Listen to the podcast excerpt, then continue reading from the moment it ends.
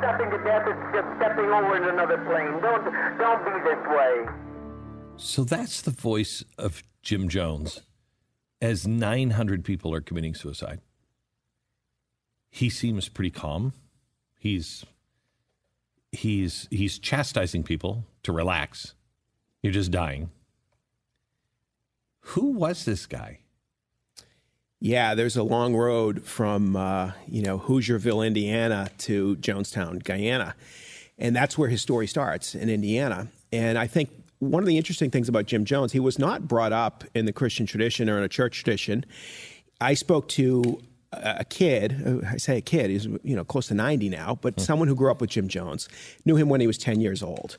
And Jim Jones started going to church at that time. It was a sort of a Pentecostal local um, you know, small church. And at the end of the service, the priest would say, okay, who wants to get, who needs to get saved? And Jim Jones would say, I need to get saved. And the next week he would do the same thing. And Jim Jones would say, I need to get saved. And you only get saved once. but Jim Jones liked this whole pageantry and loved sort of going up and the attention of everyone. And he would get saved every week. And this gentleman thought this was very peculiar about Jim Jones. Jones would preach to the trees and to the animals and to the local kids, and he got pretty good at it.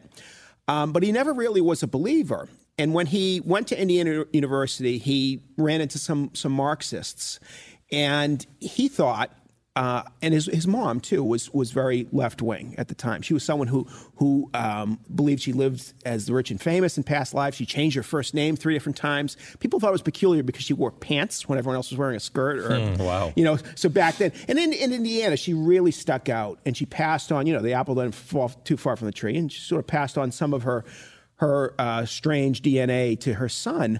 And it was at Indiana University that Jones ran into some Marxists, and he said you know, how can I demonstrate my Marxism? Is what he said years later. And he said the thought was to infiltrate the church.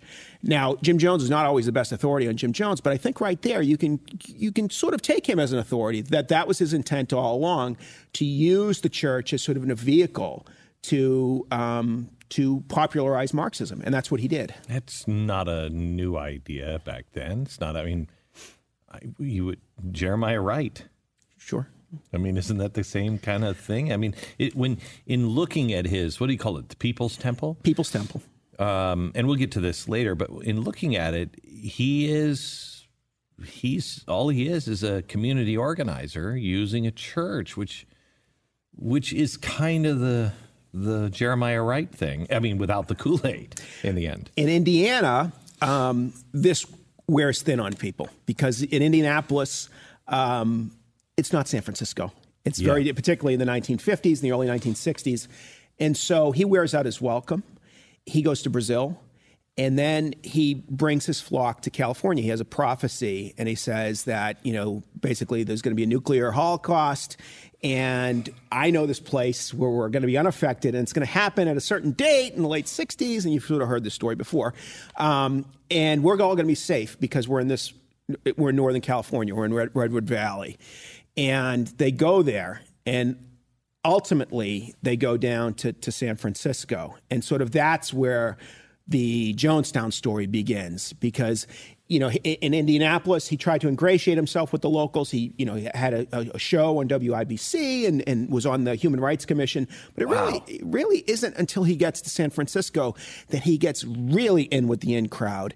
And I think it's that certain time and place, San Francisco in the 1970s. That's the hangover after the high. He had the high of, of uh, the summer of love and Haight Ashbury and the Human Be-In and Golden Gate Park and all that fun stuff that happened in the 1960s, always a price to pay, you know, that, that uh, for a party. And in the 70s, you had that price to pay with the Zodiac killings, the zebra killings, the um, you know Weather Underground hiding out in, in, in, San Francisco, the Symbionese Liberation Army kidnapping of Patty Hearst, the assassination of Marcus Foster, that's uh, all in San Francisco. It's all in the Bay Area. Um, wow. The New World Liberation Front. They put a bomb on Dianne Feinstein's uh, the windowsill of her daughter. Uh, they shot up her, her vacation home, uh, the windows out of her vacation home. All these competing crazy groups. It was very difficult for people to differentiate between political crazies and just plain crazies.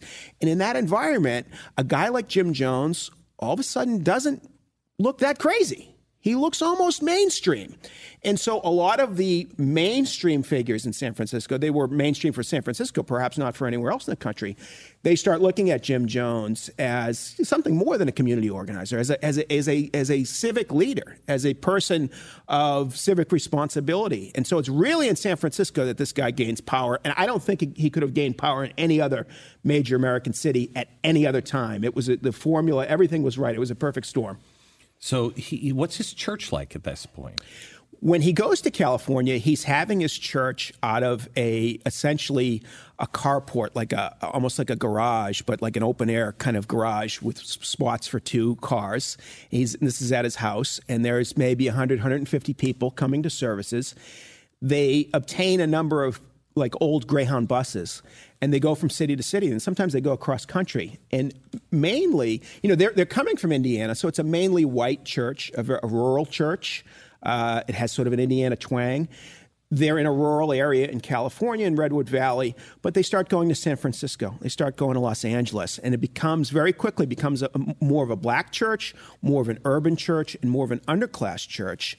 And um, so the dynamic of People's Temple changes very quickly. And because you have this new dynamic, a lot of, uh, you know, I spoke to a woman, uh, Yolanda Crawford, who was in the temple, black woman, and she made the point that you know, a lot of African Americans, they're really rooted in the Bible. And Jim Jones, he wrote a, a, tract called The Letter Killeth. It was all to discredit the Bible and how the Bible was a bunch of lies. It's very hard to pull that off when you're trying to recruit you know, African Americans into your group. So he changes his tune a little. Um, but ultimately, you know, people eventually come to find out, like a lot of cults, there's sort of layers. And when they, when they find out, you know, this guy is an atheist. Um, he's someone who is trying to undermine Christianity. He's stomping on the Bible in front of people. He's throwing the Bible down. In fact, in Jonestown, um, I spoke to two survivors from Jonestown who um, noted that you know they had their Bibles confiscated. Everyone had their Bibles confiscated. Who brought them to Jonestown? Usually had a lot of personal possessions confiscated because it was a communist mm-hmm. group after all. The Bibles were redistributed only when they ran out of toilet paper in Jonestown. And I'm not going to go into detail of what they were used for. Well, you can, obviously. You, yeah, and, and they were instructed how to use them.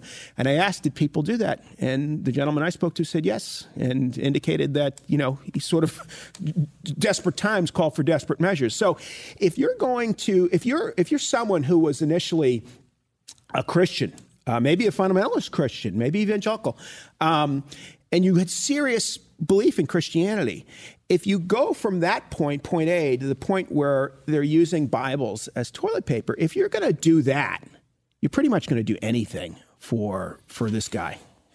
Okay, so it's it's what year when he he lands in San Francisco? Sixty eight, um, a, a little seventy. You know, a little later than that. But here's the, here's the thing: is they're they're in they have a presence in San Francisco. They don't really move en masse to San Francisco until the early seventies, um, but they're still present there in the late sixties. Okay, so when when San Francisco's always been San Francisco, sure. but um, California wasn't always nuts um, what was what was California like? I mean, it was not uh, um, Indiana, but what was what, what was it like when he was there? Did the people stand out? Was it his cultish feeling at that time when they first started?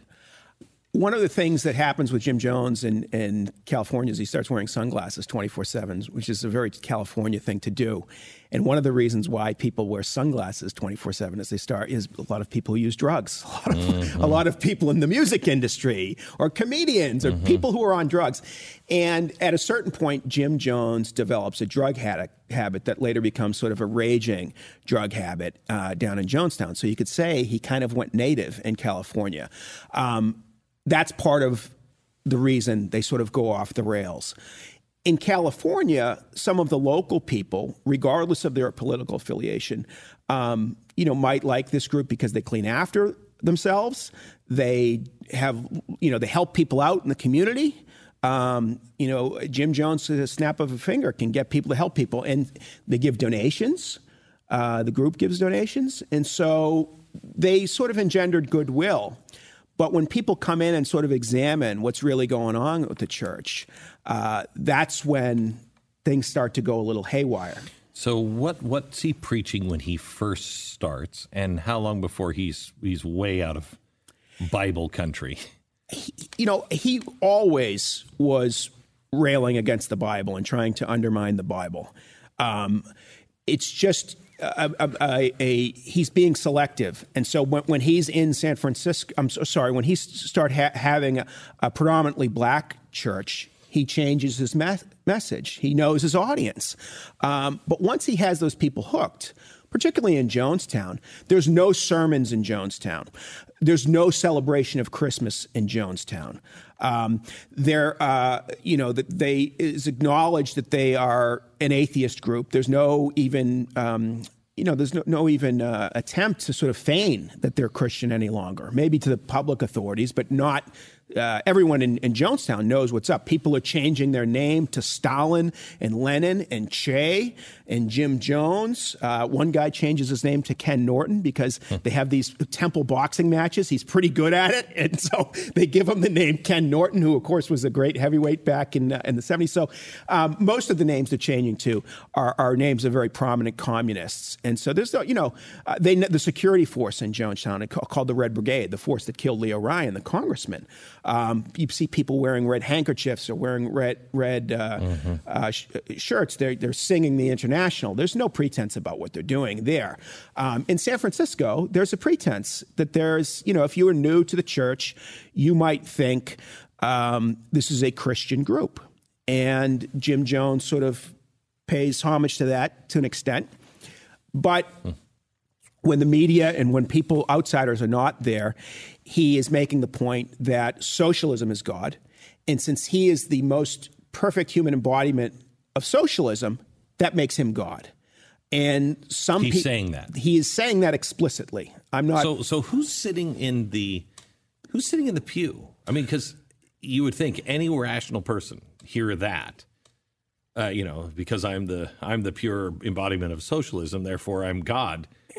You'd think they'd get up leave. Well, what's that song? There's a load of compromising on the road to my horizons. You know, yeah. these people had made deals with themselves. They made compromises um, in in smaller things, and it get bigger and bigger and bigger. Give you an example, a little bit off topic, but. Um, you know, the main reason we're talking here is revolutionary suicide. These people all kill themselves.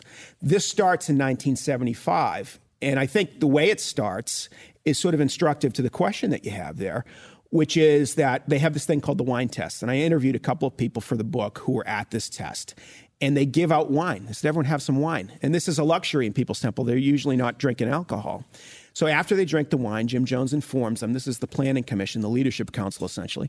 You're all going to die in 45 minutes a woman starts freaking out, an overweight white woman from Indiana starts freaking out and going crazy. Someone comes out with a gun and shoots her three times. Now, these were blanks, and this was all staged. Someone that I interviewed to this day believed that she was legitimately freaking out and not acting as sort of an agent of Jim Jones doing his bidding.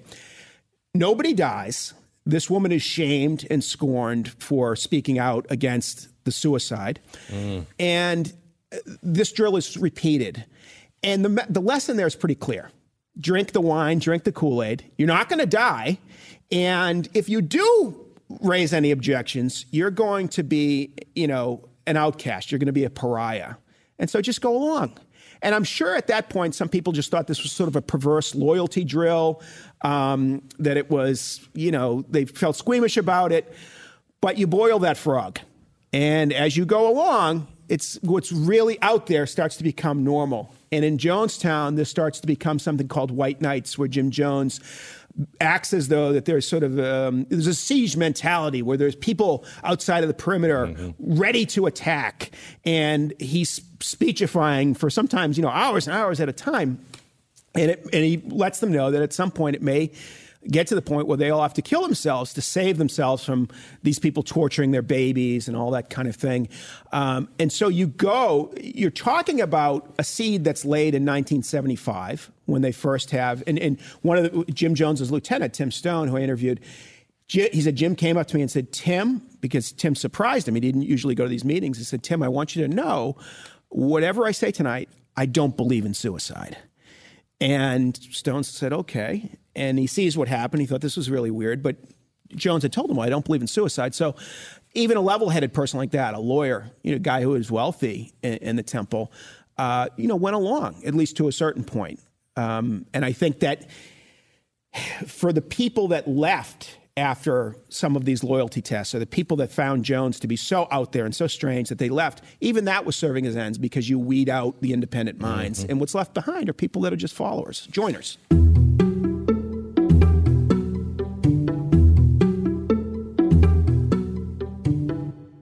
Okay, so let's um, takes back. He he moves to San Francisco. He starts the church. He's he's got it going.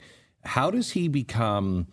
How does he become involved in politics? How does he become involved with another guy who you say, and I've read enough to know as well, not the guy everyone thinks he is, Harvey Milk. Sure. He um, had been involved in politics for a long time, but really where he makes his mark is in 1975, the mayoral race in San Francisco. Willie Brown brokers a meeting with Jim Jones, said we need people because there's a very close election between uh, George Moscone, who's the liberal Democrat running, and John Barbagelata, who is a conservative Republican at a time when you could almost have that winning in San Francisco, particularly a conservative. Or, well, they, they had I a mean, police a, they had a police strike that year, and so people okay. were fed up. They were angry with the public employees, and that's why Barbagelata was so close. I mean, sort of the last gasp of, yeah. of Republicans in um, I don't know how conservative. I mean, he was he was somewhat conservative. Anyhow, Moscone wins by about three thousand votes, and most people believe that Jim Jones is the difference maker in that election because he has thousands, you know, thousand people where he can send them out uh, volunteer uh, for a candidate, leaflet, do all the things that volunteers do. So he becomes popular with anybody who wants to run or is in office. Correct. Now, there's a so- second dynamic about that, which is that not only a lot of people believe that he not only get, gets Moscone elected because of these above board activities, but he also bust in people from outside of San Francisco to cast ballots, people that many suspect were improper electors in the city oh, of San that Francisco. doesn't happen. Ah, that's what do you think this is, Chicago? Well, here it gets better. it gets more Chicago. Um, so there's an outcry that this was a fix. And the pressure is so great that the Moscone administration is sort of forced to investigate its own election. And they have the district, the district attorney looks in to see if there was voter fraud. And the district attorney gets his deputy to investigate. His deputy also happens to be Jim Jones's deputy. Oh my gosh. That's how in with the in crowd People's Temple was in San Francisco, that they are investigating accusations of fraud against themselves. And lo and behold, they found that they did not commit any fraud. Mm. So is there any is there any inkling at this point, other than just being a community organizer in with the in crowd? Dirty politics. Is there any inkling that this guy is a madman or something yes. else is going on? There were there were uh, different reports that came out. For instance, in San Francisco in 1972, Lester Kinsolving, a somewhat famous reporter, uh, wrote an eight-part series for the San Francisco Examiner basically exposing all of the things about Jim Jones that we know about him now that he was engaged in fake faith healings, that they were stockpiling arms. Let's stop for a second. Fake faith healings. You talk about in your book that it almost became like the Holy of Holies, where he has, is it a bag of meat? Yeah, they have a chicken. They have chicken where he claims he's pulling cancer out of people, and it's just sort of some smelly, uncooked chicken, uh, chicken gizzards, chicken this, chicken that, and the people around him know that this is fake, and some of those people um, go to the press about it at a certain point. Uh, but at that time, he's also claiming to have raised dozens of people, very specific boast, raising dozens of people from the dead, telling people, don't, whatever you do, don't use embalming fluid because I can't help you at that point. if you use, you know, um, that. Uh, were the people? Did, did, he produce these people and they were in on a scam, or cor- correct? There were other instances where people were drugged. Um, and they would claim to have healed them, and the people thought that they were healed because they were, you know, someone had put drugs in them. Um, there were all sorts of scams that they were involved in, but um, Tim Stoen, who's his deputy and his lawyer, when I talked to him, he said, when this Kinsolving piece comes out and exposes them, he said, Well, I, I talked to Jim and said, Well, we really need to get um, affidavits from people attesting that they have been healed, just in case there's any sort of legal repercussions. And so they, they start documenting all the people that he's been healed. And you, so it's not like these are these sort of vague claims. There are very specific claims about how many people he raised and what year uh, from the dead and who was cured of brain cancer and who, who was cured of, of this and that.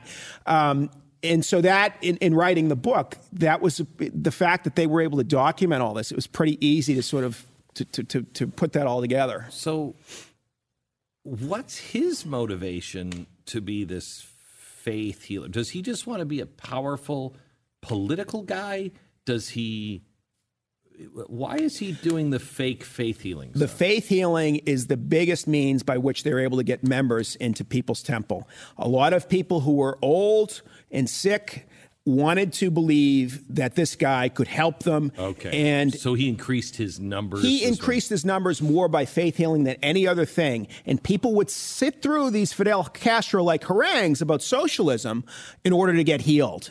And so there was a large contingent, primarily old, uh, a lot of them black, who were in it for the faith healings. There was a smaller contingent, primarily white and young and socialist, and maybe influenced by the civil rights movement or the Vietnam mm-hmm. War, um, who were in it because of the socialism, because of the politics, and they sort of stomached the Charlatan Act. So did they? Because I, I, I mean, I know Marxists, and, and, and justify the means. Yeah, but they, I guess maybe that's what it is. Okay, because I'm trying to think if if you know you're a 25 year old 30 year old marxist and you hate uh, christianity and everything else how you're sitting there watching a guy uh, claim to raise the dead and everything else they knew and uh, I mean, did they know it Michael was, Prokes? Did they, did they know it was that he knew that it was fake? Some of them did. Some of them believed. I spoke to a guy uh, who hates Jim Jones and defected long before Jonestown. And I asked him, When did you realize that this was just a magic act? He said, What are you talking about? I said, When did you realize that this was all abracadabra, that this was fake? He said, I don't understand the question. So, when did you realize that, that this guy was a phony? He said, Oh no, Jim Jones had power. And I still said, today. Still to this day. And I said, What do you mean? And he said, No, Jim Jones uh, had extrasensory per- perception. He had the ability to cure people of not just psychological ailments, but physical maladies. Um, Did you tell him the chicken gizzard thing? That- well, he, he sort of conceded that, well, maybe some of it was fake. But to this day, a guy who hates Jim Jones, and this is an intelligent man, was insisting that this was not fake. And I spoke to other people who believed that Jones had these powers. None of them as insistent as this man was, um, but saying carefully worded statements that would indicate that would not preclude the idea that he had power. Now, this guy was coming out and saying it.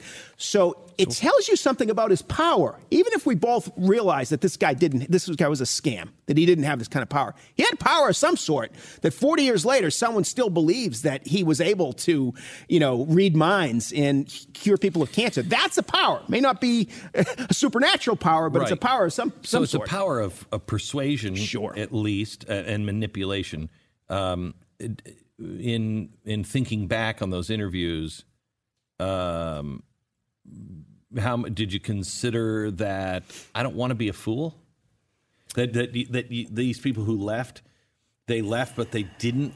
They they couldn't bring themselves to say I was this stupid. I think that's part of it. That there was an element of being all in, and that's one of the reasons why you have Jonestown happening because the people were all in at that point and it's hard to sort of invest and invest and invest in someone. Yeah. And once you say, you know, the emperor has no clothes, or you see that guy, you know, pay no attention to that guy behind the curtain, or any of that kind of thing, you're really saying something about yourself. Yes. And not the scam artist. And that's, and that's very hard. That's a very hard yes, thing to do. Very that's hard. a very hard thing to do. All right. So uh, let's stop here for a second and get into Harvey Milk. Um, because I remember I remember this. I remember seeing the bodies on television. It was the first time I'd ever seen anything like that on television. I was a young kid. And and I remember how horrible that was. And I remember how it just stopped everything. But I swear to you, I thought, and maybe I just, this is the way I processed it, but I thought that was a religious cult, which I guess in kind of it is, that he was God. Sure. But I don't remember anything about Marxism. Harvey Milk, as well, is being made into this wonderful human being. Tell me about Harvey Milk. Harvey Milk is a transplant from New York who, prior to coming to San Francisco, was sort of a jack of all trades, was a teacher, was in the Navy, later claimed he had a dishonorable discharge from the Navy in San Francisco to get kind of street cred. But I mean, who, who does that? I mean, this is so crazy yeah. and upside down it is. Yeah. Usually people say, no, I, I, I had honors. they like that guy in Connecticut. They fake, they yeah. say that they did all sorts of great things in the military. He said he was dishonorably discharged. He wasn't. I have his uh, copy of his honorable discharge. So he served honorably in the military. Wow. He was a teacher. He was sort of a, an analyst on Wall Street. He worked on uh, Hair and Jesus Christ Superstar, Broadway productions. And when he gets to San Francisco, and he, and he lives out there a few different times, um, he decides he's going to remake himself once again, like a lot of people do when they go to California. You know, go west, young man, go mm-hmm. west, grow up with your country. And that's what he did. He goes out there and he decides, you know, wouldn't it be great to be mayor? Or or supervisor or whatever. And so he runs for office in 1973. He loses. He runs again in 75. He loses. It's really not, he runs again in 76, he loses again. It's really not until he gets in touch with Jim Jones that he goes from being a novelty candidate to being a really serious force in the city. And why was he a novelty candidate? Because even at that point, being a homosexual running for office, even in a place like San Francisco, was a little bit different. And people thought, uh, even gays thought, let's just put our support behind straight candidates who believe in our cause and let's not sort of be out in front uh, because it's going to alienate too many mm-hmm. people. San Francisco was, we think of San Francisco as this really left wing town, but like at that time, uh, Joe Alioto's the mayor, who's a very conservative Democrat, friends with Eric Hoffer. You know, he's not the kind of Demo- San Francisco Democrat that we think of now. So he's not a guy that would be welcome in San Francisco today. Correct. And so it was a city in flux. And I don't think it was apparent to everyone that a gay could be a political force in San Francisco. It was apparent to Harvey Milk. It took an outsider to see that. He really doesn't get his thing going on until he links up with Jones. Jones is able to give him hundreds of volunteers a printing press, uh, a, a, pulpit to speak to a thousand people. Um, he's able to give them publicity in the People's Temple's newspaper, which is widely distributed. And of course, a lot of the People's Temple members are African American, so he has African Americans in his district. He, you know, rather than having this gay wh- white guy show up at their house, he has those. So very helpful to, to Harvey Milk. In exchange, Harvey Milk gives Jim Jones something I think far more valuable, which is credibility. Now, Jones already had credibility in San Francisco at this time. But when things start going south for him, some of the politicians, you know, go east and west. They're right. running from him um, because it starts coming out that they're beating people and they're taking advantage of people financially. Um, Harvey Milk acts as one of the most loyal supporters of Jim Jones. So, um, one of the things Jones does is he, he kidnaps a little boy, John Victor Stoen, when he goes down to South America. His parents in the United States. Uh, and there's thought that they're going to intervene, the government's going to intervene and get that boy back. And this becomes sort of like an existential crisis for some reason for People's Temple. Harvey Milk writes Jimmy Carter a letter saying um, Jim Jones is a man of the highest character, that he's thought of like that in San Francisco, that this boy's mother is a blackmailer and her his dad, the guy who says he's his dad, is a bald faced liar. Jim Jones is the real dad.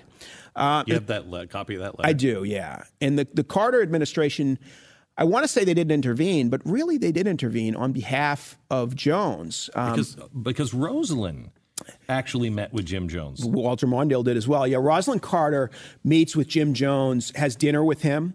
Uh, they have private conversations on the phone. We know this because Jones surreptitiously recorded the conversations that he had with the. At that point, she's not the first lady, but she's you know uh, when when she comes to San Francisco to campaign for Jimmy Carter for president in 1976, Jim Jones introduces her. The guy that she has introduced you know, the future first lady of the United States is this cult leader who kills over 900 people uh, two years later.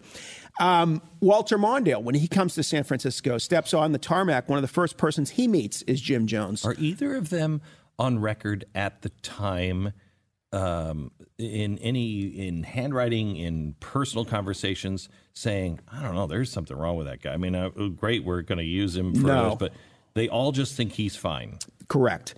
Um, Jerry Brown speaks at People's Temple. Ed Bradley, the, the, the mayor of San Francisco, uh, the mayor of uh, Los Angeles. Um, you know, I, I found a letter um, from Jane Fonda to Jim Jones, uh, written after she'd attended People's Temple service in San Francisco, saying that she wanted to be an active and full participant in People's Temple and that she wanted to do this for the sake of her kids.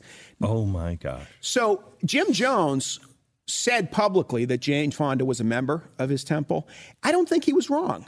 I mean, if you read that letter, it's very hard to read that letter and not come to the conclusion that Jane Fonda was saying, I want to be a member of People's Temple. I want to be an active and full participant, were her words. I don't know how else you interpret that. Right. Um, when things start going south, Fonda start, Fonda joins with Milk and Tom Hayden and some others. They put out a public letter in defense of People's Temple in 1977. She really aggressively supports. Um, supports Jones. So Milk's not alone. He has a whole cast of characters, some of them very famous, like Jane Fonda. And the interesting thing about her, I mean, you've seen some of the interviews, the interview he did with Megyn Kelly. Um, you ask her about her facelift. People ask her about her trip to North Vietnam. They ask her all sorts of indelicate questions. Nobody says, hey, why did you join People's Temple that time? Why did you do that? That never comes up. And I, I just find that very odd that that would get dumped down, down the memory hole. That's part of the reason I wrote the book people like Harvey Milk who have become heroes, who you know has his name, uh, Terminal One. You fly into San Francisco, it's now Harvey Milk Terminal. Um, they have a, a, Navy ship named after Harvey Milk. Uh, Barack Obama gave him the Presidential Medal of Freedom, and it's it's hard to, you know, on the one hand. There's a lot of the sex stuff that that some people bring up, and it's it, it's brought up in my book about Milk that he was not you know, the, the, stuff is sort of brushed under the rug. You know, the type of guy he was, involved with a lot of young guys. Um, but the other part of it is, is that define young guys. Um, okay, so he goes to New York in 1964. I'm sorry, he, he's in New York in 1964, and he picks up a 16 year old runaway off the street. He moves him into his house. He tries to get legal guardianship over the kid. He, big into photography at the time, takes a number of pictures of the kid's rear end and decorates the house with the pictures of the 16 year old's rear end. Um, at the same time, it, they're, they're handing out Goldwater leaflets in the subways because at that point, Harvey Milk is a Goldwater conservative. yes. What? Yes. So, um, and it, you know, it, ma- it, makes a little bit of sense because back th- this is before the cultural mm-hmm. wars and the cultural, you know, so those issues aren't really defining Republican, Democrat, that kind of thing. And if you're a stock analyst on Wall Street, you might be attracted to a guy like Goldwater, and it might have, you know, sex has nothing to do with any of this. Yeah. So he was living a double life. Um, you know, it's interesting. Milk told people to come out. He never came out to his own parents. And his own parents were in Long Island, and he had the 16 year old living with him in um, in Manhattan. In San Francisco, I heard a much more disturbing story, and I was called 10 or 11 years ago by a rather prominent gay man in San Francisco. He heard me on the radio in San Francisco and says, I need to tell you something. And um, this guy knew Harvey Milk, you know, some well known to other gays in San Francisco, but for obvious reason wants to remain anonymous. And he told me the story in um, the early 1970s. He went out on the town with Milk and some friends. Milk was with a young kid that he thought was 16, 17, maybe 18 years old. Um, and there were some other friends. The Milk's friend could not get into the bar, and so Milk and that boy went their way. Everyone else went the other way. And the next morning, the man who I talked to um, stumbles upon this boy in Harvey Milk's doorway, and he's balled up, he's bruised, he's bloodied. And the boy's not really coherently getting out what exactly happened. And so the guy says, Let's go to breakfast. At that point, the boy gets it together and says, He beat me up, he raped me. And he described what had happened. And as my source says, you know, you didn't need to be a male gynecologist to figure out what happened. Mm-hmm. He was he had cuts about the ear and about the face and all that kind of thing. And something obviously happened. Now, he didn't witness what happened. I didn't witness what happened. This happened 45 years ago mm-hmm. or so. Oftentimes, there's people in these kind of relationships where it's he said, she said, mm-hmm. he said, he said, and you know maybe they got in a fight, and the bigger guy, Harvey Milk, was kind of a big guy. Maybe he won.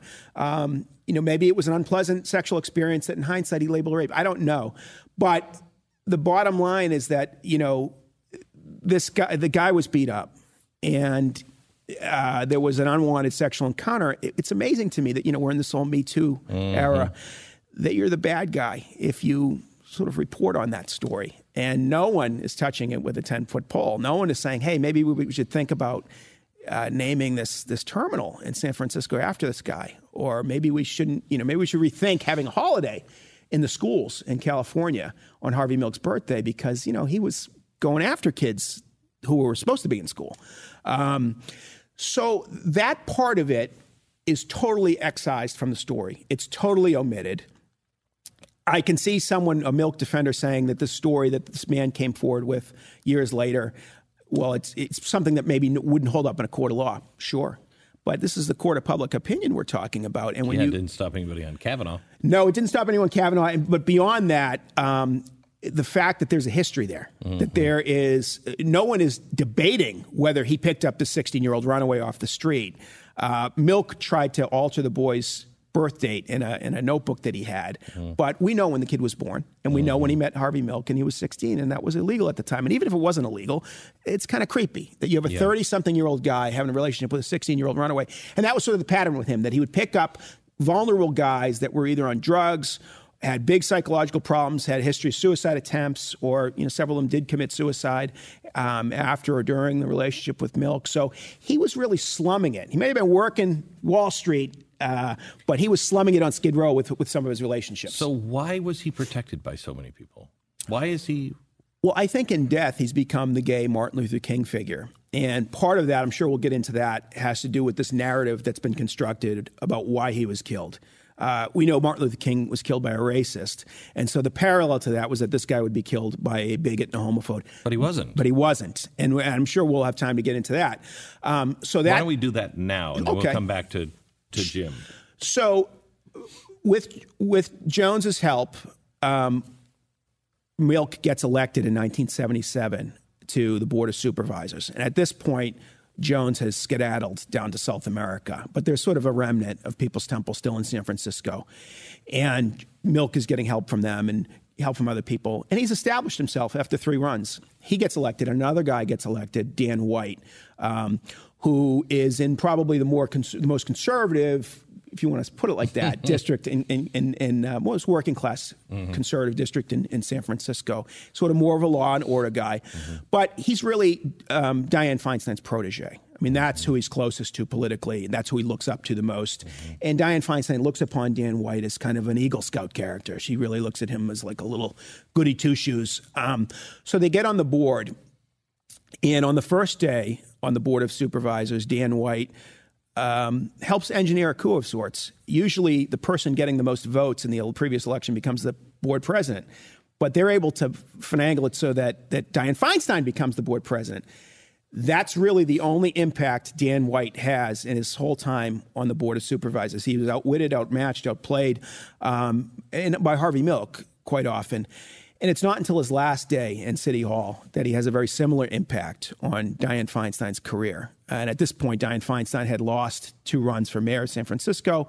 Her husband had recently died. She had about a, a sick about a sickness. She was about done with politics until Dan White comes in and murders George Moscone and murders Harvey Milk. Now the narrative is is that Dan White did this because he was a homophobe and a bigot and he hated gays. The reality is, is that Dan White had resigned his seat on the board of supervisors. He was very frustrated. You know, he was outmatched, like I said, mm-hmm. and he was having tough time financially. And so he resigned.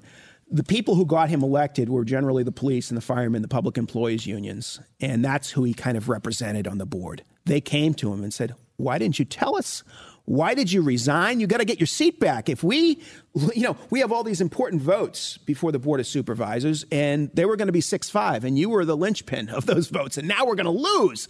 So he begs us for his job back. And Mayor Moscone publicly initially says he's back on the Board of Supervisors. And so White thinks he has his job back. Milk gets in um, Moscone's ear, the mayor, and says, look, we're losing too many 6 5 votes. Um, this is insane. You know, don't put this guy back on the board. And Moscone thinks about it and says, yeah, that's pretty wise political advice. Mm-hmm. And he changes his mind. This sets Dan White off. And Dan White was a guy who was uber competitive, one of those people that never can be wrong, mm-hmm. uh, never can admit fault. And he uh, is extremely angry and upset and out for blood for this. Now, the narrative that he he did this because of you know gay issues or something like that. The reality is, I, I interviewed Dan White's chief of staff, his campaign manager, uh, his business partner, a guy by the name of Ray Sloan. Ray Sloan is a gay man and was gay mm. then and is gay now and openly then with at least with Dan. What he said to me is that Dan uh, at first it just wasn't brought up, but eventually Dan White knew and it wasn't really talked about, but it made no difference to Dan mm. White. Uh, Dan White had a very mixed record on gay rights some of his votes, I think, rather petulantly, were to punish Harvey Milk because there was an issue that White wanted Milk's vote on. Milk initially said yes and then reversed his vote about setting up sort of a home for youth offenders in mm-hmm. White's district, which he, you know, not in my right. backyard kind right. of thing. Right. And it went against White, and he f- freaked out about that. And that sort of harms the relationship between him and Milk. But you know, they're friends. They're going out for coffee. They're going out for breakfast. They're um, Milk is coming, not like the other supervisors. Milk's coming to the baptism of, of White's kid, um, and and and he knew. I mean, there's no way. I mean, everybody knew he was gay. That Harvey Milk was gay. Yes. Yeah. I mean, right. you, everyone I mean, knew Harvey Milk was gay. Right. I mean, he, he, I mean, he was co- quite clear. He, he was made gay. everyone know it. No, right. Yeah. So, if you're coming to the baptism of your child, uh, of White's child, was that by invitation? Yes. Yeah. Yeah. So they were. They were. Um, and politically, they sometimes voted the same way. I mean, White very aggressively voted for affirmative action, you know, very aggressive affirmative action policies on the Board of Supervisors. He gave the keynote address for a California gun control group, ironically enough, is what happens. Um, when Proposition 13 passes in California, there's all these scare stories about this tax limitation measure, Jarvis Gann, that. Um, all the cities and towns are going to run out of money. And so Dan White initially votes for all these tax increases in San Francisco. And then when things become it becomes clear that those were just scare stories, he votes against he votes to rescind those tax increases. And that kind of in a, in a little snapshot is who Dan White was. He's a sort of a mercurial politician, mm-hmm. not very ideological. Um, you know, would vote liberal on some things, conservative on. He certainly wasn't the most conservative member of the board or the second most conservative mm-hmm. member of the board. And the person he most identified with was Dianne Feinstein. When Proposition 6 in 1978, which is the Briggs Initiative, that was, I think, a rather unwise initiative that would have empowered local school boards to just fire a teacher because they were gay or because they supported gay rights. Wow. Um, that initially was going to win, and Ronald Reagan came out against it, and then the poll numbers sort of reversed. Dan White uh, was pretty vocal in opposition to that. You read some of the histories that say Dan White was a supporter of it. He was not. He attended the largest gay rights fundraiser in the history of the United States up until that time to defeat the Briggs Initiative. So, this narrative that Dan White was some sort of seething, angry homophobe who killed, uh, killed Harvey Milk this, for the same reasons that James Earl Ray killed Martin Luther King, it just doesn't hold up water. So, when did that narrative begin then? Immediately. Um, in the Bay Area Reporter, immediately. People know? I mean, weren't there people around that said, "No, that I I knew him. He didn't." Well, Dianne Feinstein has come out and said this is ridiculous. This is wasn't about anyone's sexual orientation. She said this ten years ago in a, in a, a press event, and she went into detail what it was about. Uh, Quentin Kopp, who was also on the board, who I interviewed, another Democrat, said this had nothing to do with anyone's sexual orientation. It's just a myth. Um, other people have come out and said the same thing who were there at the time. But, you know, never let facts get in the way of a good, good story. story. Yeah, it's, yeah. it's a great story. And I think for a lot of people who were very hurt by Milk's death, who maybe have looked up to him, you want to find some meaning in something. I mean, we think about like when Lady Di dies or yeah. uh, any big figure, Malcolm X, there's always some real theory about why they died. And maybe the people that we know killed them was someone right, else. And, right. You know, and so a little bit of that. We know who killed Harvey Milk and Mayor Moscone, but the why of it has been obscured for political reasons. Um, and I think that's you know, it's just tremendously dishonest. Uh, I mean, it's not as though Dan White was, you know, a left winger or was voting with milk on every gay rights initiative. But, you know, he was going back and forth. This had nothing to do with gay rights. This had to do with a petty office desired by a petty man a petty grievance, and he goes and, and commits a petty act against these two these two guys. One guy was beloved, had a, had family. Another guy was also beloved in in uh, in the Castro district and elsewhere in San Francisco. And so it's bad enough what he did. You don't have to create this, you know, phony baloney uh, uh story to, to, to uh, you know, like a creation story, campfire story.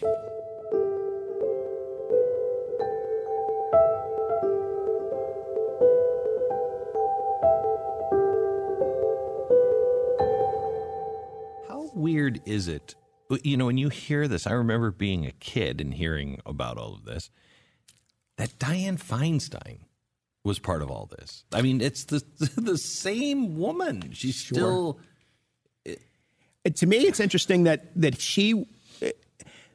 You think a few months back when this whole Kavanaugh thing went down, mm-hmm. she's public enemy number one for conservatives in this country. Mm-hmm. For a long time, she was hated by the left. They never really accept her, and you can see this this guy that ran against her, De, De Leon or whatever his name mm-hmm. was. Um, the fact that the, the extent that he got support against someone who's been there, I don't know, six terms or whatever it is she's been there, she was never really accepted. Uh, Harvey Milk hated her, hate simply hated her.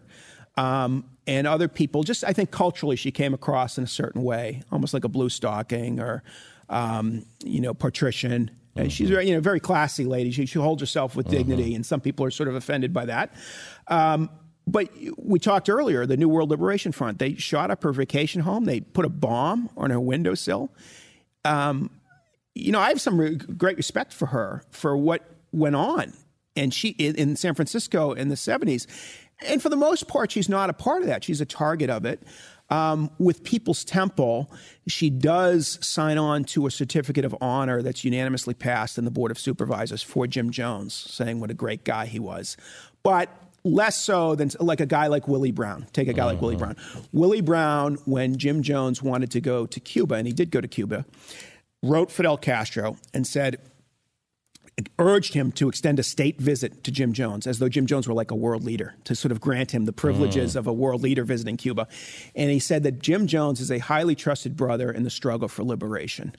Um, he also said elsewhere that he compared Jim Jones to Gandhi and, and Martin Luther King. Jim wow. Jones won the Martin Luther King Humanitarian Award in, in, in, San Francisco. But the point about, about Brown is that years later, when Brown writes his memoirs about 10 years ago, um, he writes in such a way that he was sort of a detached observer that he didn't know this Jim Jones guy. He's perplexed about how he got so powerful and how he was able to dupe people in San Francisco. He was one of the main people. He was the main guy aiding and abetting uh, Jim Jones, along with someone like Harvey Milk. And so, what happens when things go south for Jim Jones is that guys like Brown and Harvey Milk come to his aid. Mervyn Dymally, who's the, the lieutenant governor of California, he flies down to Jonestown with Jim Jones, and he says, I'm tremendously impressed he's looking at a concentration camp and he's telling everyone that what he's seeing is like the second coming of Eden. Um, and that's that's where Harvey Milk comes into the story, running interference for Jim Jones, aiding and abetting him. And that's something that really outweighs anything that he did in his very short time on the board of supervisors. So give me the peak of Jim Jones' power in the city of San Francisco and then how it begins to fall apart. In 1976, when um, George Moscone takes office as mayor, he's talking about uh, putting Jim Jones on the housing, I'm sorry, the Human Rights Commission. And Jones says, I was on that commission back in Indianapolis. You better do better than that. I got you elected. And Moscone says, Well, Jim Jones examines his conscience more thoroughly than any man I know. So if he's saying he doesn't want it because he's too busy, that's the real reason. Not he's not playing hard to get. Moscone comes back with a better offer, and he makes him the commission, the uh, housing commission authority, one of the members, and then qu- very quickly Jim Jones becomes elevated. He's the chairman of the housing commission authority, effectively the largest landlord in the city of San Francisco, in charge of 35,000 housing units, public housing units, and you know when we think about Jim Jones, we usually think about guys like John Wayne Gacy or Charlie Manson or Ted Bundy. We don't think about those guys holding positions of power in major American cities. We don't think of them holding positions of civic responsibility. Jim Jones did that. So when you ask about his, his peak of his power, certainly 76 and 77, when he's chairman of the Housing Commission Authority in San Francisco, when they're giving them the human rights, the Martin Luther King Humanitarian Award, when um, one of the Los Angeles papers names him the, the, the man of the year, uh, when he is named one of the 100 most important clergymen by religion in American life and meets in New York with 100 other clergymen and, and the vice president of the United States, Nelson how? Rockefeller. He's not a, he's not a, he's, he's not preaching God. Well, we, you know, how? How did he, how did he, how did he convince all those people he was healing, healing them of cancer when he wasn't? So he, wow. he had the, the, and the point of all that is before the poor drank the Kool-Aid in South America, the powerful did in San Francisco. In other mm. words, so many people act as though, how did these people get duped? and how they were so, so stupid. And they don't look at the fact that they gave him all these awards. They, they endorsed him. People with better educations, more money, and more power than those people fell for him too. They just didn't, you know, they happened not to be in, in, in Guyana did at the time. Did they fall for him, or did they just see his power uh, to persuade and to help, and they didn't care? It's probably a little bit of both. Um, with Harvey Milk, he had never been involved religiously. I mean, really, I mean, he had been involved in, in Judaism to an extent, but he really was just sort of a secular guy. And um, some people say he was an atheist. Some people say he just wasn't religious. He, in in People's Temple, he kept coming back, and he said he found something there. Um, he said, "My name is written in stone for you and your people." To Jim Jones, he was very emphatic over the top letters to Jim Jones. How much? Who said this? Who Harvey Milk said it to Jim Jones. Wow. Um, you know, so there's all these emphatic letters that he wrote to Jones. And when things go south for Jones, Harvey Milk starts lobbying world leaders, saying how what much a great guy Jim Jones was. He wrote Forbes Burnham, who was the prime minister of Guyana, that uh, Jim Jones, uh, such greatness I have found in Jim Jones's People's Temple. He writes the Secretary of Health, Education, and Welfare, Joseph Califano, that Jonestown was is a beautiful retirement community, the likes of which people of means would pay thousands of dollars to uh, attend, that it was helping to alleviate the world food crisis. This is a time when people were starving in Jonestown. Mm-hmm. I talked to people who never ate meat there, um, or that ate the only meat they, meat they ate was fish heads or chicken feet. And he's saying that, that Jonestown was helping to alleviate the world food crisis. He was saying they're solving the America's crime problem by taking criminals and turning into productive citizens. So he basically was lying on Jones's behalf to Jimmy Carter, to his cabinet officials, to various world, uh, leaders down in Guyana. And the result of that, I mean, if you're in Guyana and you're hearing reports, because there were reports months and months before Jonestown happens, there were reports that there was plans for mass suicide. But wait, wait. Before we get there, sure. Tell me, why did he flee San Francisco? Tell me about that. Where he looks at these, he has to. He realized I got to get out of here, and I got to convince these 900 people it's time to go. Yeah, they didn't need much convincing. He just said the word. Um, the reason he leaves is that there's um, reports coming out similar to what happened in 1972 with Lester Kinsolving. But Lester Kinsolving, people could dismiss because he was a conservative. Um, there was reports coming out from a publication called New West Magazine, which was a Murdoch publication, um, and was a magazine uh, at the time big in California. Jones was able to jettison that piece. Harvey Milk helped in that regard, telling them they should kill that piece, and they did kill it. The editor leaves, a new editor comes in and says, Fire away, go with that. And the piece talks about Jones's ties with powerful California officials like Willie Brown, uh, like Governor Brown. Um, and it also talks about these fake faith healings and people coming on record saying that these were chicken gizzards, that these can't, these weren't cancers he was pulling out of people, but he was pulling out chicken gizzards and napkins. Uh, that the there were fake faith healings. Other people saying that they were pressured to sign their homes over to Jim Jones. Um, a teenage lesbian girl beat up because she dared to give a woman a hug. And um, you know there were sort of rules about celibacy. There were rules about forced abortion in in uh, People's Temple. Stop. Let's go for the. Talk to me about the rules. Sure. Let's, let's examine some of those. Well, um, and this is in San Francisco. This is in San Francisco. That uh, and some of these rules were followed, and some of them were not religiously followed. I mean, people going to have sex, mm-hmm. you know. So, um, but people outside of Jim Jones were not supposed to, even within marriage, to have sex, and unless he said. unless he gave the word, yeah. And um, beyond that, if a pregnancy would ensue, that the rule was they were supposed to get an abortion. The temple couldn't sort of feed too many more mouths. Sort of a peculiar church where the rule is you got to get an abortion. You know, yeah, crazy. so, so the the idea, like we talked about, the you know the, the, New York Times afterwards saying that that Jones preached fundamentalist Christianity. I don't know too many fundamentalist Christian, Christians who say you got to get an abortion and we're going to use the Bible as toilet right. paper. So there, there was this misinformation right. coming out about People's Temple, and still to this day, you'll hear when people say drinking the Kool Aid. I mean, yeah, maybe no. they're talking about you or me or someone like that. I don't know. Um, so um, with regard to the rules in the temple, um, you know, a lot of it just had to do with Jim Jones wanting to humiliate people. So, someone was a vegetarian, he'd force them to eat chicken. If uh, there was one man who was condemned as a prude and as racist, so he was forced to perform a sex act on a black woman who was menstruating in front of you know 100 or so people. Oh my gosh! Other people who would go to this? Who you think you'd leave at that point? But again, if you're going to do that, um, you're going to do anything for this guy. There was someone that J- Jim Jones would force. I, it's funny. I spoke to a number of gay men who were uh, involved in People's Temple, and to a man, they all said, "Well, Jim Jones never came on to me, never had to try to have sex with me." But the straight guys, he would try to bed and it tells you something about him. He, he, maybe he was sort of omnisexual, sure, but really what he was out for was power. He wanted to humiliate people. He wanted to, I mean, he had no interest in guys who wanted to have sex with guys. He only had interest in guys who didn't want to have sex with guys. Wow. He wanted to force the vegetarian to eat chicken, that kind of thing. Uh, and it, guys, straight guys that he would have sex with, he'd call them out in front of everyone and say, pull down your pants. I think you gave me, you know, some social disease. Spread your, you know, backside.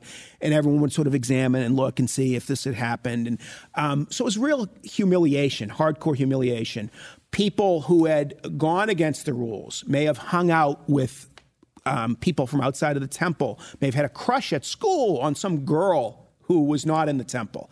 Um, they were, you know, one guy told me he was fl- shoved in a toilet uh, because of having a crush when he was 13 on a girl that was well endowed for that age. He said, I couldn't help it. She just looked so beautiful. Yeah. You know, um, Others um, were forced into these punitive temple boxing matches where they had people who were pretty tough and they would pit them against weak people that had transgressed some rule. Um, and they get beaten up. And this was for entertainment. It was Boxing for, for Jesus. Yeah. if that isn't a fundamental Christian Saturday night, I don't know what is. They had a, a, a, a board that they would use to beat people with. It was called the Board of Education. wow. so, um, they had in Jonestown, they had, um, or they, they, had something called the Blue. Um, they, they, they tell kids that there was a blue monster or something, and they'd get freaked out throw people in ditches, put people in boxes with no light, um, all sorts of, of punishments and all sorts of rules. Um, was he a sadist, or was this? I think so. Just for con- just for manipulation. Manipulation. I think a little bit of both. I think he was certainly sadistic, and people did notice his face when things were going on like that, that he was clearly getting off on this, that he clearly was liking the fact that he was so powerful. Um, and that he had power over these people. And he could make them do whatever he wanted. Was he was he betting people? Yes. Uh, some of it rape, certainly. Uh, a lot of it would certainly be called rape today because he's sort of forcing himself on it, and, and they were under his control and that kind of thing. Uh, men and women, um, and mostly for the women, he had a type. It was very 70s type. So you'd see like Farrah Foster, Foster, mm-hmm. Foster in those posters, very skinny, um, small breasted white women in their early 20s. In Jonestown, he deviated that from that once. There was a beautiful, beautiful teenage black girl who had dated one of his sons prior, and he wanted her to have sex with him. Now, at this point, he's sort of overweight. He's like 47 years old or whatever he is. And, you know, if you're a 21 year old or a 19 year old girl or 17 year old girl, whatever she was, you're not going to be going for a guy like that. And she says, thanks, but no thanks. At which point, mm. he decides that she's insane and has to force her, drugs on her. And uh, she becomes compliant. Compliant, so called. Okay. So this is rape. So this is starting to come out in in San Francisco. That particular story, no. Not, no, but the others are starting to, some of this stuff is starting to Yes. come forward. So he knows he has to leave. that he's facing potential legal problems, but also a lot of people who are bullies like that, they're very thin skinned, mm-hmm. very sensitive. And he needed to get out of Dodge. And he leaves, and shortly thereafter, this is in the summer of 77, shortly thereafter, he has about a thousand people follow him. All of a sudden, one day, just go to San Francisco airport and go down to, uh, to Guyana Okay, why Guyana?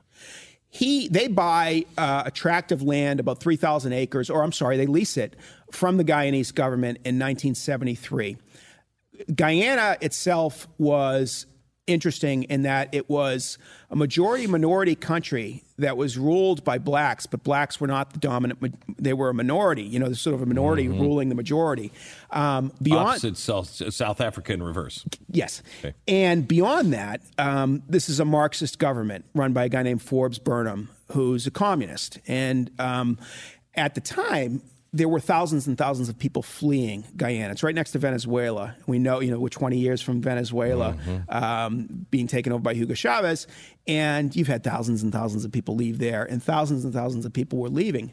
Jim Jones was going to jo- uh, to Guyana because that appealed to him. Um, J- Jonestown was about 100 miles away from the capital. It was in the jungle. Uh, there was a railroad nearby. There was a river.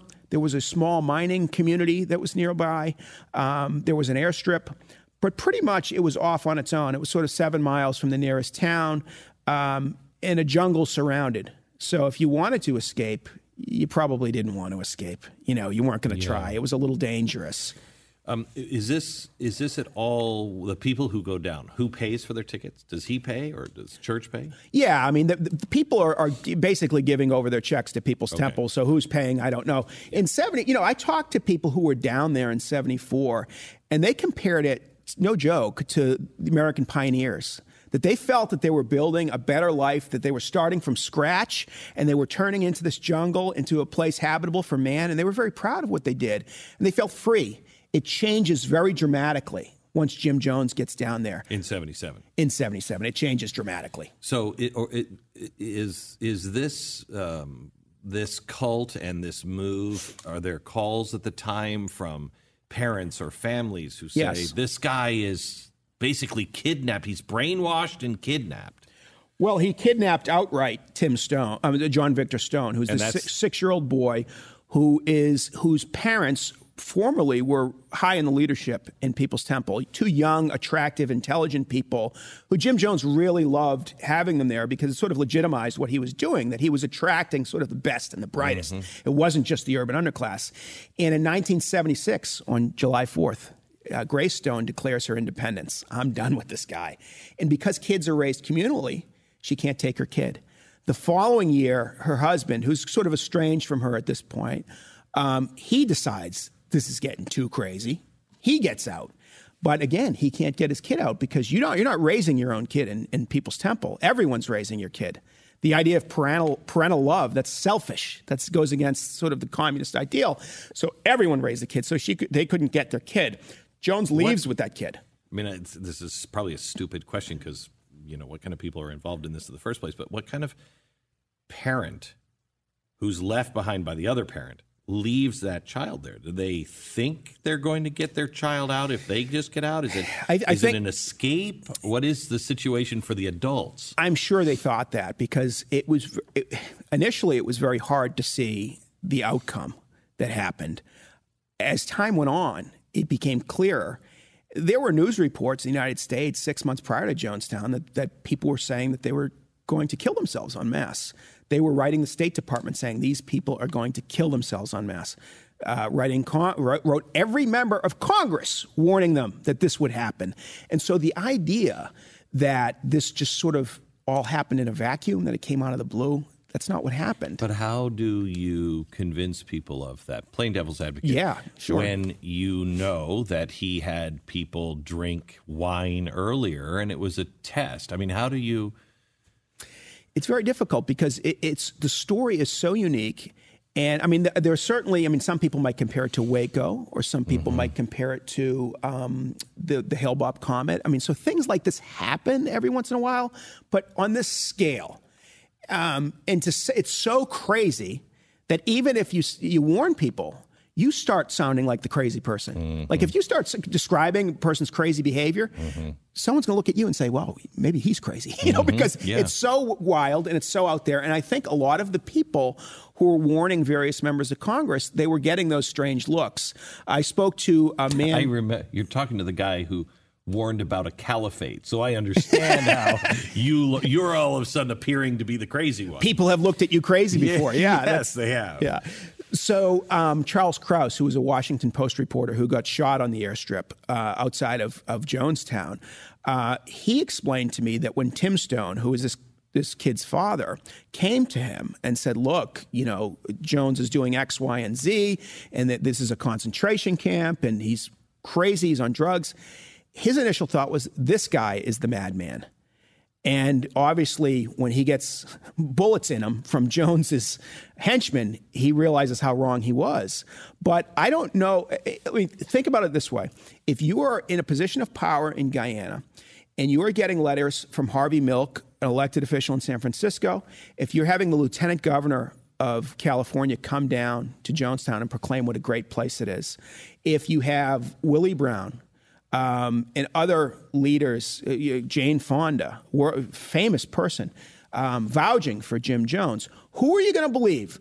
People that are respected, rich, powerful, wealthy, and in positions of responsibility. Or these disgruntled people who are leaving. Or these disgruntled people. And oftentimes, those disgruntled people had signed blank confessions prior to leaving, saying that they had molested their kids, or that they had stolen money from the church. They would just fill in whatever they wanted to fill in. Um, and so, People's Temple put out this message that these people were sexual perverts that they were child molesters, that they were thieves, that they were involved in some sort of criminal enterprise. They would do whatever it took to discredit them. And of course, usually within those press releases, they would say things like, well, we've seen this before when people attacked Martin Luther King, or we've seen it before when they've attacked progressive elements. Mm. They are just, they just hate us because we want equality. And that was a very seductive message for people both in Guyana and the United States. Uh, and I think it's part of the reason why the Carter administration not only didn't intervene, but they kind of did intervene to, to, to, help People's Temple, to sort of rat on some of the people that were coming to them with information about Jones and trying to get something done. Um, and I, that's something, if you read Jimmy Carter's autobiography, his memoirs, it doesn't say anything about People's Temple. It's one of the biggest events that happens in his presidency. It's the largest loss of civilian life in American history up until 9 11. And it doesn't even rate mention in his autobiography. And I think this fits the pattern of people just getting amnesia rather mm-hmm. conveniently when the history involves them because it involves his wife, it involves his running mate, it involves his own administration's inaction.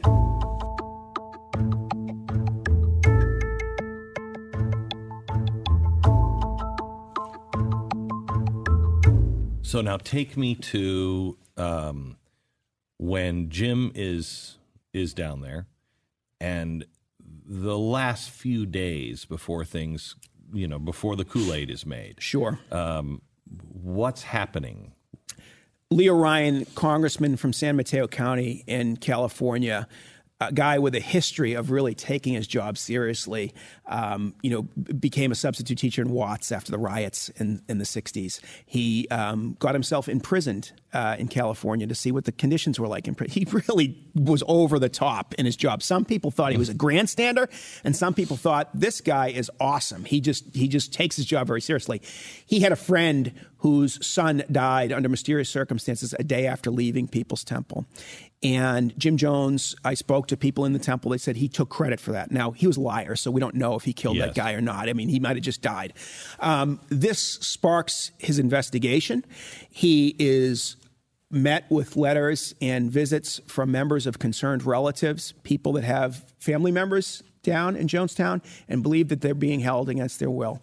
And they convinced Leo Ryan to go down there. Were they?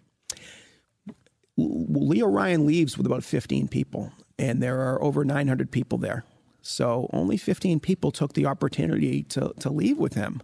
Um, and, uh, you know, so it's a very interesting question, a very difficult question to answer. I mean, I think they were brainwashed. Um, you could say the same thing about the suicides. Were they mm-hmm. suicides or were they murdered? Well, they voluntarily did it, enthusiastically did it. But uh, there was a long road to that, including mm-hmm. what we talked mm-hmm. about earlier the wine tests and mm-hmm. the, the false siege mentality. Mm-hmm. So Ryan goes down. He, I uh, spoke to Dan Quayle, and he tried to get Quayle to go down there because Quayle was from Indiana. He was trying to get any member to go down there, and Quayle being from Indiana, a lot of the temple members being from Indiana, and what saves Quayle's life is that he has a daughter that's born right around Thanksgiving in 78 and he says i can't go with you leo and they were buddies back back when democrats and republicans mm-hmm. used to be mm-hmm. friends he wanted to go with him he couldn't go with him so ryan goes down there with an entourage that does include any members of congress um, it includes um, many journalists uh, some people from the state department his aide jackie speier some members of the concerned relatives and initially, on the 17th of November 1978, they're kept out, but finally they're allowed into People's Temple. At first, they're greeted as sort of like conquering heroes or something. That that mm-hmm. there's cheers and celebration, and instead of singing the Internationale, they're singing like the, the I don't know if they sing uh, Star Spangled Banner or God Bless America or something like that. Um, there's performance. You can see it on YouTube. They're, they have a band that's covering Earth, Wind, and Fire that's really better than the original. I mean, they're really talented people in Jonestown. So this is festive mood. There's an announcement that the Jonestown basketball team has defeated the Guyanese national team. It turns out not to be true, like a lot of things in Jonestown. Uh-huh. But they were there was this big excitement within Jonestown, and then Vern Gosney, who's a guy I interviewed, um, hands a note to Don Harris, a journalist, because he believes Don Harris, the NBC newsman, he's so stately looking, he thinks that's the congressman. And Harris drops it. And then he has to pick it up and give it to him. A young boy says, you know, he's handing him a note. He's handing him a note. Snitches on him. They have a snitch culture in there. And then everything grows dark. And what's on the note? The note says, help us get us out. You know, get us out of here we want to leave. Basically, I mean, there there's something that's specifically yeah. said on it, but um, and so there's a few other people that decide they want to leave as well. Uh, the way it's been explained to me that Jim Jones was such a narcissist that he viewed his followers as sort of an extension of his own body, and whenever anyone would leave, he felt like he was being ripped apart inside, and um, and he was also on heavily on drugs at the time, and you can tell that from some of the video that you see. He's slurring his speech. Um, he his eyes are sort of not not all just staring in the same direction. I guess um, pupils dilated, that sort of thing. And so um, at that point, uh, Vern Gosney realizes the danger that the congressman is in and says, You need to leave. You need to get out of here now. Your life is in danger.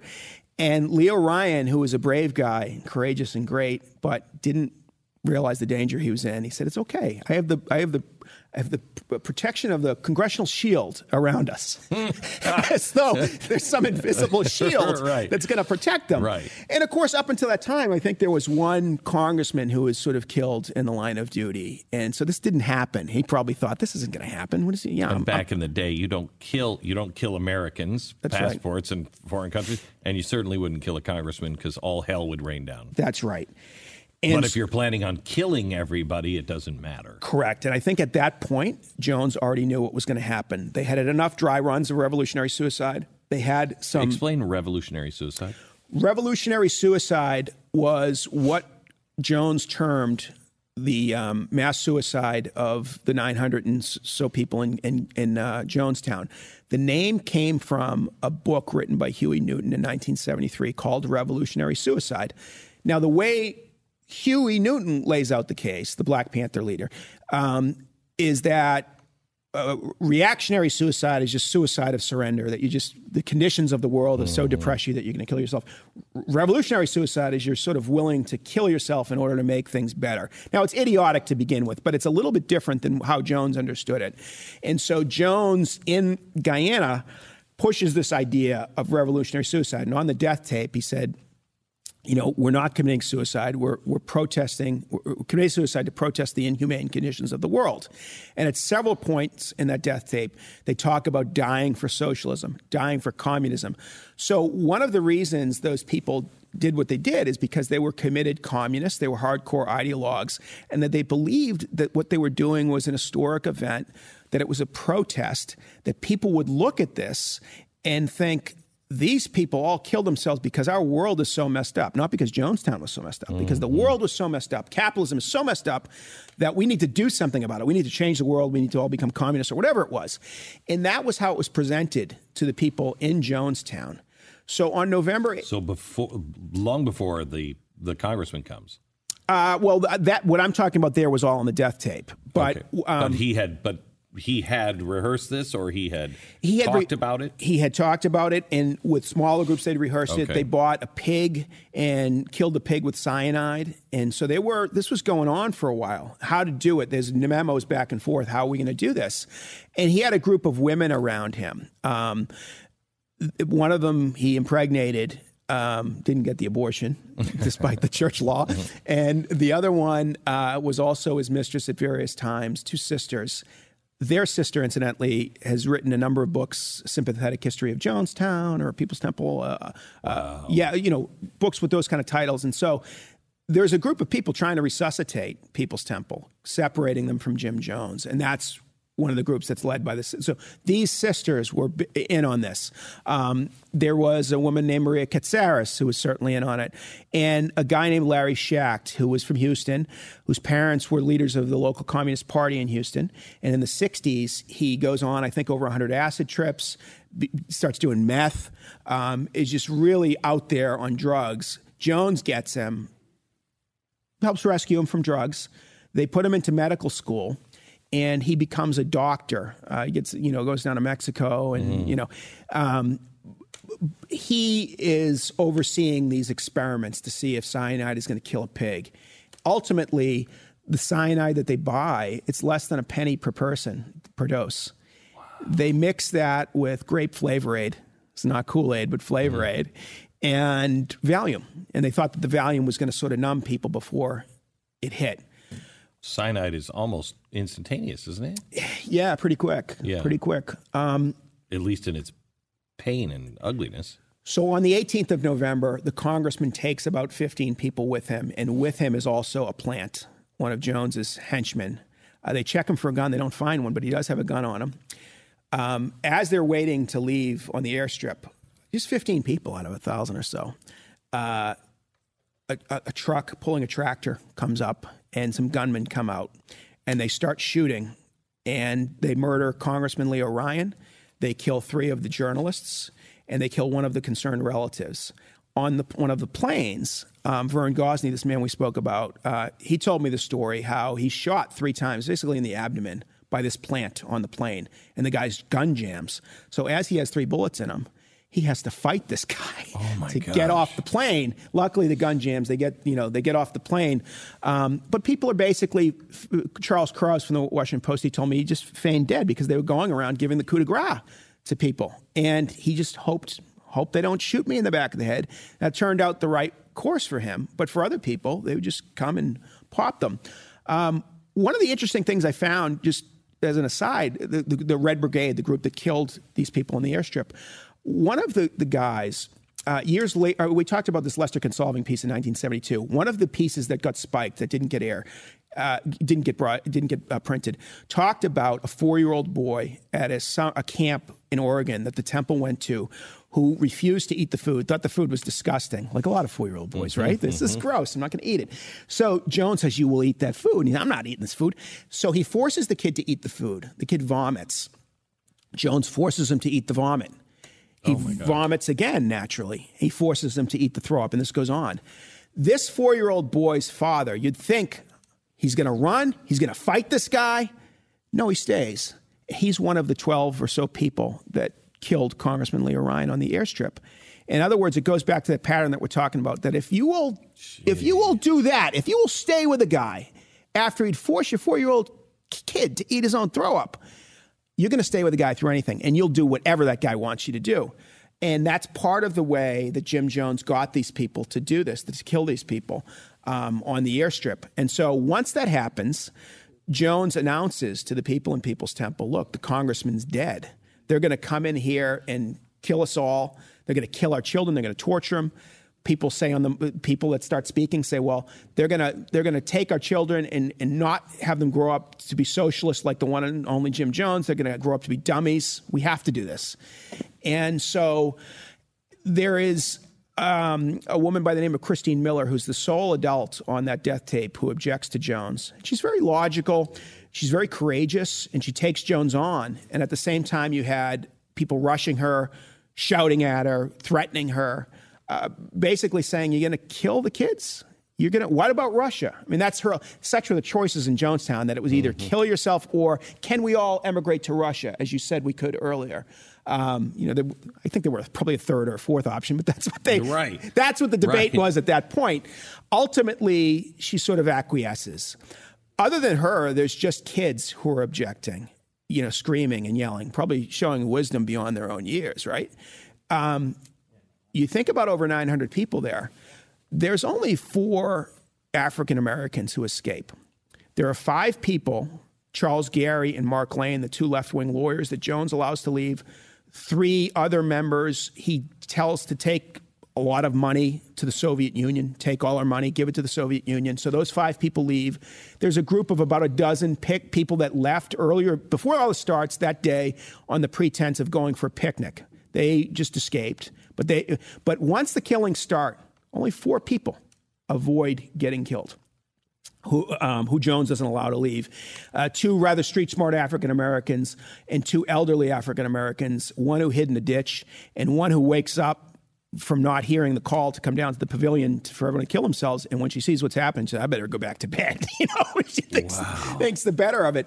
Um, one of the guys who escapes, uh, a former uh, veteran, I believe, and a cousin of some sort with, of Huey Newton's, um, he just sort of had a brain, something happened. He said, Well, I don't have my passport. I better go back into Jonestown and get it.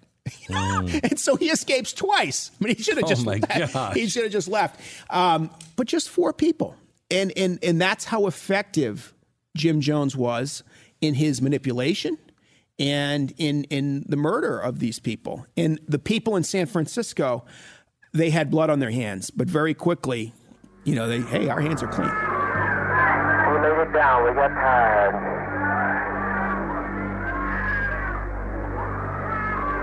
We didn't commit suicide. We committed an act of revolutionary suicide protesting the conditions of an inhumane world. So give me the aftermath.